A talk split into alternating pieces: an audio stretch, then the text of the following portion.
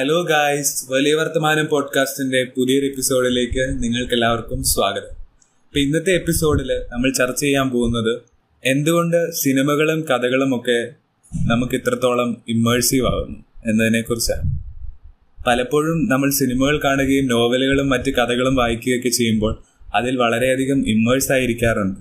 അതിൽ തന്നെ ലയിച്ചിരുന്നു പോകാറുണ്ട്. അതിന്റെ കാരണത്തെക്കുറിച്ച് നിങ്ങൾ എപ്പോഴേലും ചിന്തിച്ചിട്ടുണ്ടോ? അപ്പൊ ഇന്ന് അതിനെക്കുറിച്ചാണ് നമ്മൾ ചർച്ച ചെയ്യുന്നു. അപ്പൊ ഒന്നാമതായിട്ട് എനിക്ക് പറയാനുള്ളത് സിനിമകളും നോവലുകളും മറ്റ് കഥകളും കല ഇൻ ജനറൽ എന്ന് പറയുന്നത് ഒരു സെൻസറി എക്സ്പീരിയൻസ് ആണ്. നമ്മൾ നമ്മുടെ പുറം ലോകവുമായിട്ട് ഇന്ററാക്ട് ചെയ്യുന്നത് മെയിനായിട്ടും നമ്മുടെ സെൻസസ് വഴിയാണ് നമ്മുടെ ഇന്ദ്രിയങ്ങൾ വഴിയാണ് അവയ്ക്ക് കിട്ടുന്ന റെസ്പോൺസസ് വഴിയാണ്. അതുപോലെ തന്നെ നമ്മളിപ്പോൾ കഥകളുടെ കാര്യവും നോ നോവലുകളുടെ കാര്യവും സിനിമകളുടെ കാര്യവും ഒക്കെ എടുക്കുവാണെങ്കിലും അവിടെ നമുക്ക് ഇതുപോലെ തന്നെ സെൻസറി ആയിട്ടുള്ള എക്സ്പീരിയൻസസിനെ കാണാൻ സാധിക്കും. നമ്മളിപ്പോൾ ചിന്തിക്കുന്നതാണ് നമ്മളൊരു നോവൽ വായിക്കുമ്പോഴത്തേനും നമുക്ക് ജസ്റ്റ് ആ വേർഡ്സിനെ മാത്രമേ കിട്ടുന്നുള്ളല്ലോ. അല്ല നമ്മൾ ആ വേർഡ്സിനെ പ്രോസസ്സ് ചെയ്യുന്നുണ്ട്. പ്രോസസ്സ് ചെയ്യുന്നത് കൂടെ തന്നെ അവിടെ നമുക്ക് സെൻസറി ആയിട്ടുള്ള ക്യൂസ് കൊടുത്തിട്ടുണ്ട്. നമ്മൾ ഉദാഹരണം പറയുകയാണെങ്കിൽ ഒരു നോവൽ ആ കഥാകാരൻ എഴുതുമ്പോൾ അദ്ദേഹം ക്യാരക്ടറിന്റെ ഇമോഷൻസിനെ കുറിച്ച് ഡിസ്ക്രിപ്ഷൻസ് കൊടുക്കാറുണ്ട്. അതുപോലെ തന്നെ ആ സറൗണ്ടിങ്സ് എങ്ങനെയാണോ അതിനെക്കുറിച്ചുള്ള ഇൻപുട്സ് കൊടുക്കാറുണ്ട്. ഇപ്പൊ മഴ പെയ്യുകയാണെങ്കിൽ അവർ മഴയെ വർണിക്കാറുണ്ട്. മഴയുടെ സൗണ്ടിനെ കുറിച്ച് പറയാറുണ്ട്. അല്ലെങ്കിൽ മഴ ക്രിയേറ്റ് ചെയ്യുന്ന ആ കഥാപാത്രത്തിലുള്ള ഇമ്പാക്റ്റിനെ കുറിച്ചൊക്കെ പറയാറുണ്ട്. അങ്ങനെ നമുക്ക് പ്രോസസ്സ് ചെയ്യാൻ മാത്രമുള്ള സെൻസറി ആയിട്ടുള്ള ഇൻപുട്സ് അവിടെ നിന്ന് നമുക്ക് ലഭിക്കുന്നുണ്ട്. അതുകൊണ്ട് തന്നെ നമ്മൾ പുറം ലോകത്തെ എങ്ങനെ കാണുന്നുവോ അതേ രീതിയിൽ നമുക്ക് കലയെ ആസ്വദിക്കാനും സാധിക്കുന്നുണ്ട്. രണ്ടാമതായിട്ട് പറയുകയാണെങ്കിൽ കഥകളും സിനിമയും അല്ലാതെ പൊതുവെ കല എന്നത് മൊത്തത്തിൽ നമുക്ക് തരുന്നത് മറ്റൊരാളുടെ വിഷനാണ്. ഒരു കഥാകാരന്റെ വിഷനാണ് നമുക്ക് ലഭിക്കുന്നത്. നമ്മളെല്ലാവരും ആസ് ഇൻഡിവിജ്വൽസ് ഒരാളിൽ നിന്ന് വ്യത്യസ്തരാണ്. അതുകൊണ്ട് തന്നെ നമ്മൾ ലോകത്തെ കാണുന്ന രീതിയും വ്യത്യസ്തമാണ്. നമ്മുടെ ഓരോരുത്തരുടെ ബിലീഫ്സും നമ്മുടെ ഐഡിയോളജീസും അതിനനുസരിച്ച് നമ്മൾ ചുറ്റുമുള്ള ലോകത്തെ പ്രോസസ്സ് ചെയ്യുന്ന രീതി മാറും. അതുകൊണ്ട് തന്നെ മറ്റൊരാൾ എങ്ങനെ കാണുന്നു എന്നതിനെക്കുറിച്ച് നമ്മളെല്ലാവരും വളരെ ക്യൂരിയസ് ആണ്. ഒരു കവി ചിലപ്പം ആകാശത്തെ കാണുമ്പോൾ അതിന്റെ സൗന്ദര്യം അദ്ദേഹത്തിന് നമ്മളെക്കാൾ മികച്ച രീതിയിൽ വർണിക്കാൻ സാധിക്കുമായിരിക്കും. അതുകൊണ്ടാണ് നമ്മൾ പലപ്പോഴും കവിതകളൊക്കെ വായിക്കുമ്പോൾ അതിൽ തന്നെ ലയിച്ചു പോകുന്നത്. ഇപ്പൊ ചില സിനിമകളൊക്കെ നമ്മൾ കാണുമ്പോൾ ചില ഡയറക്ടേഴ്സ് ഫ്രെയിം സെറ്റ് ചെയ്യുന്ന രീതി എന്നൊക്കെ പറഞ്ഞു കഴിഞ്ഞാൽ വളരെ മനോഹരമാണ്. അതിൽ തന്നെ നമുക്ക് ആ സ്ക്രീനിൽ നിന്ന് കണ്ണെടുക്കാൻ പോലും തോന്നാത്തത്ര മനോഹരമായി ഫ്രെയിം സെറ്റ് ചെയ്യാൻ സാധിക്കുന്ന ഡയറക്ടേഴ്സ് ഒക്കെ ഉണ്ട്. ഫ്രെയിം മാത്രം ആയിരിക്കത്തില്ല. ചില ഷോട്ടുകൾ നമ്മൾ കാണുമ്പോഴത്തേനും ആ ഷോട്ട് സെറ്റ് ചെയ്തിരിക്കുന്ന രീതിയൊക്കെ അനുസരിച്ച് വളരെയധികം സബ് ടെക്സ്റ്റ് ഒക്കെ നമുക്ക് നമ്മളിലേക്ക് പകർന്നു തരാൻ സാധിക്കുന്ന കഥാകാരന്മാരും ഡയറക്ടേഴ്സും ഒക്കെ ഉണ്ട്.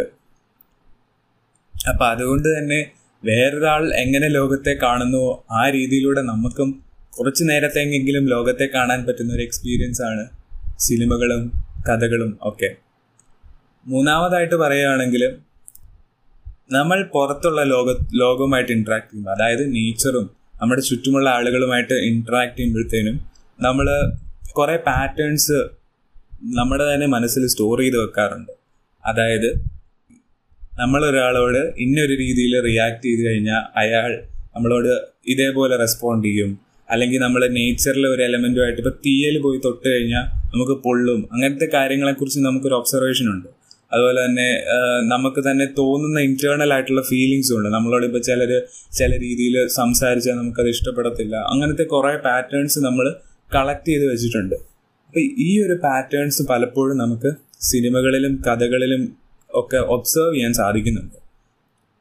ചില ക്യാരക്ടേഴ്സൊക്കെ ചില പ്രത്യേക രീതിയിൽ റിയാക്ട് ചെയ്യുമ്പോൾ അല്ലെങ്കിൽ അവരുടെ ചില പ്രത്യേക മാനറിസംസ് ഒക്കെ നമ്മൾ കാണുമ്പോൾ നമുക്കത് റിലേറ്റബിൾ ആയിട്ട് തോന്നാറുണ്ട്. അത് ചിലപ്പോൾ നമ്മളിങ്ങനെ കളക്ട് ചെയ്തിരിക്കുന്ന പാറ്റേൺസ് ഒക്കെ ആ ഒരു കഥാപാത്രത്തിന്റെ പാറ്റേൺസുമായിട്ട് റിലേറ്റ് ചെയ്യുന്നത് കൊണ്ടായിരിക്കും നമുക്കത് റിലേറ്റബിൾ ആയിട്ട് തോന്നുന്നതും തന്നെ. പിന്നെ മറ്റൊരു കാര്യം പറയുകയാണ് എന്തുകൊണ്ട് കഥകളൊക്കെ ഇത്ര ഇൻട്രസ്റ്റിംഗ് ആവുകയാണെന്ന് ചോദിച്ചു കഴിഞ്ഞാൽ നമ്മൾ ലോകത്തെ കാണുമ്പോൾ നമ്മൾ ഈ സ്ഥലത്തും ഈ സമയത്തുമുള്ള കാഴ്ചകളും ഇൻപുട്സും ആണ് പ്രോസസ്സ് ചെയ്യുന്നത്. ഒരു കഥയ്ക്ക് ഉള്ള ഏറ്റവും വലിയ അഡ്വാന്റേജ് എന്ന് പറഞ്ഞു കഴിഞ്ഞാൽ സ്പേസിനെയും ടൈമിനെയും കഥാകാരന്റെ ഇഷ്ടത്തിനനുസരിച്ച് അർത്ഥം ഡെലിവർ ചെയ്യാൻ വേണ്ടി മാനിപ്പുലേറ്റ് ചെയ്യാൻ സാധിക്കുന്നു എന്നതാണ്. ഒരിക്കലും ഒരു കഥയിൽ നിർബന്ധമൊന്നുമില്ല. നാരേറ്റീവ് ലീനിയർ ആയിരിക്കണം. അതായത് കഥ ഓർഡറിൽ നടക്കണമെന്ന് ഒരു നിർബന്ധവുമില്ല. ചിലപ്പം അവസാനം നടന്ന സംഭവങ്ങളെ ആദ്യം കൊണ്ടുപോയി പ്ലേസ് ചെയ്യാനും ആദ്യം നടന്ന സംഭവങ്ങളെ അവസാനം കൊണ്ടുപോയി പ്ലേസ് ചെയ്യാനുള്ള ഫ്രീഡം കഥാകാരനുണ്ട്.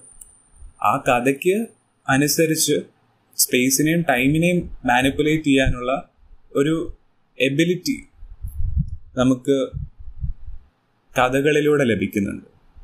അതുകൊണ്ട് തന്നെ നമുക്ക് ലോകത്തെ മറ്റൊരു രീതിയിൽ വീക്ഷിക്കാനും അതുകൊണ്ട് സാധിക്കുന്നുമുണ്ട്. ചില സിനിമകൾ അല്ലെങ്കിൽ ചില സീരീസ് ഒക്കെ കാണുമ്പോഴത്തേനും നമുക്ക് ചില തീംസ് ഒക്കെ നമ്മുടെ മനസ്സിൽ തോന്നാറുണ്ട്. ഇപ്പൊ ഞാൻ ഈ ഇടയ്ക്ക് ട്രൂ ഡിറ്റക്റ്റീവ് ഒന്നുകൂടെ കാണുകയുണ്ടായി. അപ്പൊ എനിക്ക് പെസിമിസത്തെ കുറിച്ചുള്ള ഐഡിയ കൺവേ ചെയ്യാൻ ശ്രമിക്കുന്നുണ്ട്. അനാലിസത്തെ കുറിച്ചുള്ള ഐഡിയകൾ ആ സീരീസിൽ കൺവേ ചെയ്യാൻ ശ്രമിക്കുന്നുണ്ട്. അത് ആ ഡയറക്ടർ നിക് പിസലാറ്റോ എന്ന് പറയുന്ന ഡയറക്ടർ വളരെ മികച്ച രീതിയിൽ കൺവേ ചെയ്തിട്ടുമുണ്ട്. അതൊക്കെ സാധിക്കുന്നത് ചില ഫിലോസഫിക്കൽ ആയിട്ടുള്ള ക്വസ്റ്റ്യൻസ് അല്ലെങ്കിൽ ചില പാറ്റേൺസ് ചില സോഷ്യൽ ഇഷ്യൂസ് അങ്ങനെയുള്ള സംഭവങ്ങളൊക്കെ ഇൻക്ലൂഡ് ചെയ്യാനൊക്കെ സാധിക്കുന്നത് ഈ മാനിപ്പുലേഷന്റെ ഒരു ഭാഗമായിട്ടാണ്. അപ്പോൾ നമ്മൾ ഇങ്ങനെയുള്ള മാനിപ്പുലേഷൻ ശരിക്കും പറഞ്ഞാൽ ചെറിയ രീതിയിൽ നമ്മൾ നമ്മുടെ ദൈനംദിന ജീവിതത്തിലും ചെയ്യുന്നതാണ്.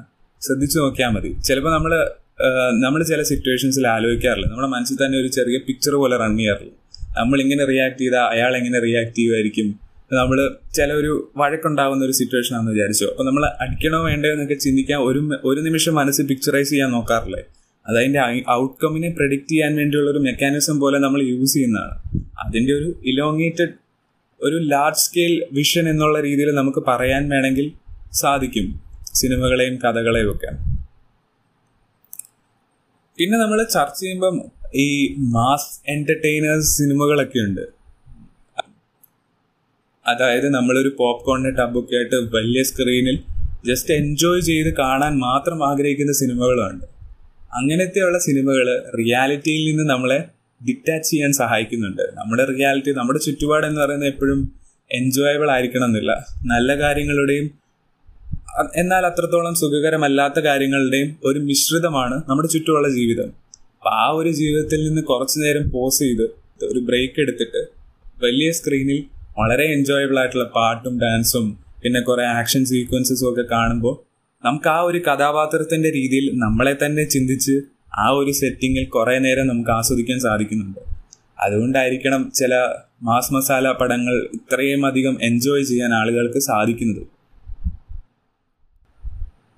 ഇതൊക്കെ എന്ന് പറഞ്ഞു കഴിഞ്ഞാൽ കഥകൾ എങ്ങനെ ഇൻട്രസ്റ്റിംഗ് ആകുന്നു എന്നതിനെ കുറിച്ചുള്ള എന്റെ പേഴ്സണൽ ആയിട്ടുള്ള ഒപ്പീനിയൻസ് ആണ്. നിങ്ങൾക്കും ഇതിനെക്കുറിച്ചുള്ള ഐഡിയാസ് ഉണ്ടെങ്കിൽ എന്നോട് ഇൻസ്റ്റഗ്രാമിൽ ഉറപ്പായിട്ടും അറിയിക്കുക. ഇന്നത്തെ എപ്പിസോഡ് ഇഷ്ടമാവുകയാണെങ്കിൽ നിങ്ങൾ സബ്സ്ക്രൈബ് ചെയ്യുക ഷെയർ ചെയ്യുക. പിന്നെ അഭിപ്രായങ്ങൾ തീർച്ചയായിട്ടും എന്റെ ഇൻസ്റ്റഗ്രാമിൽ വന്ന് അറിയിക്കുക. അപ്പോൾ ശരി താങ്ക്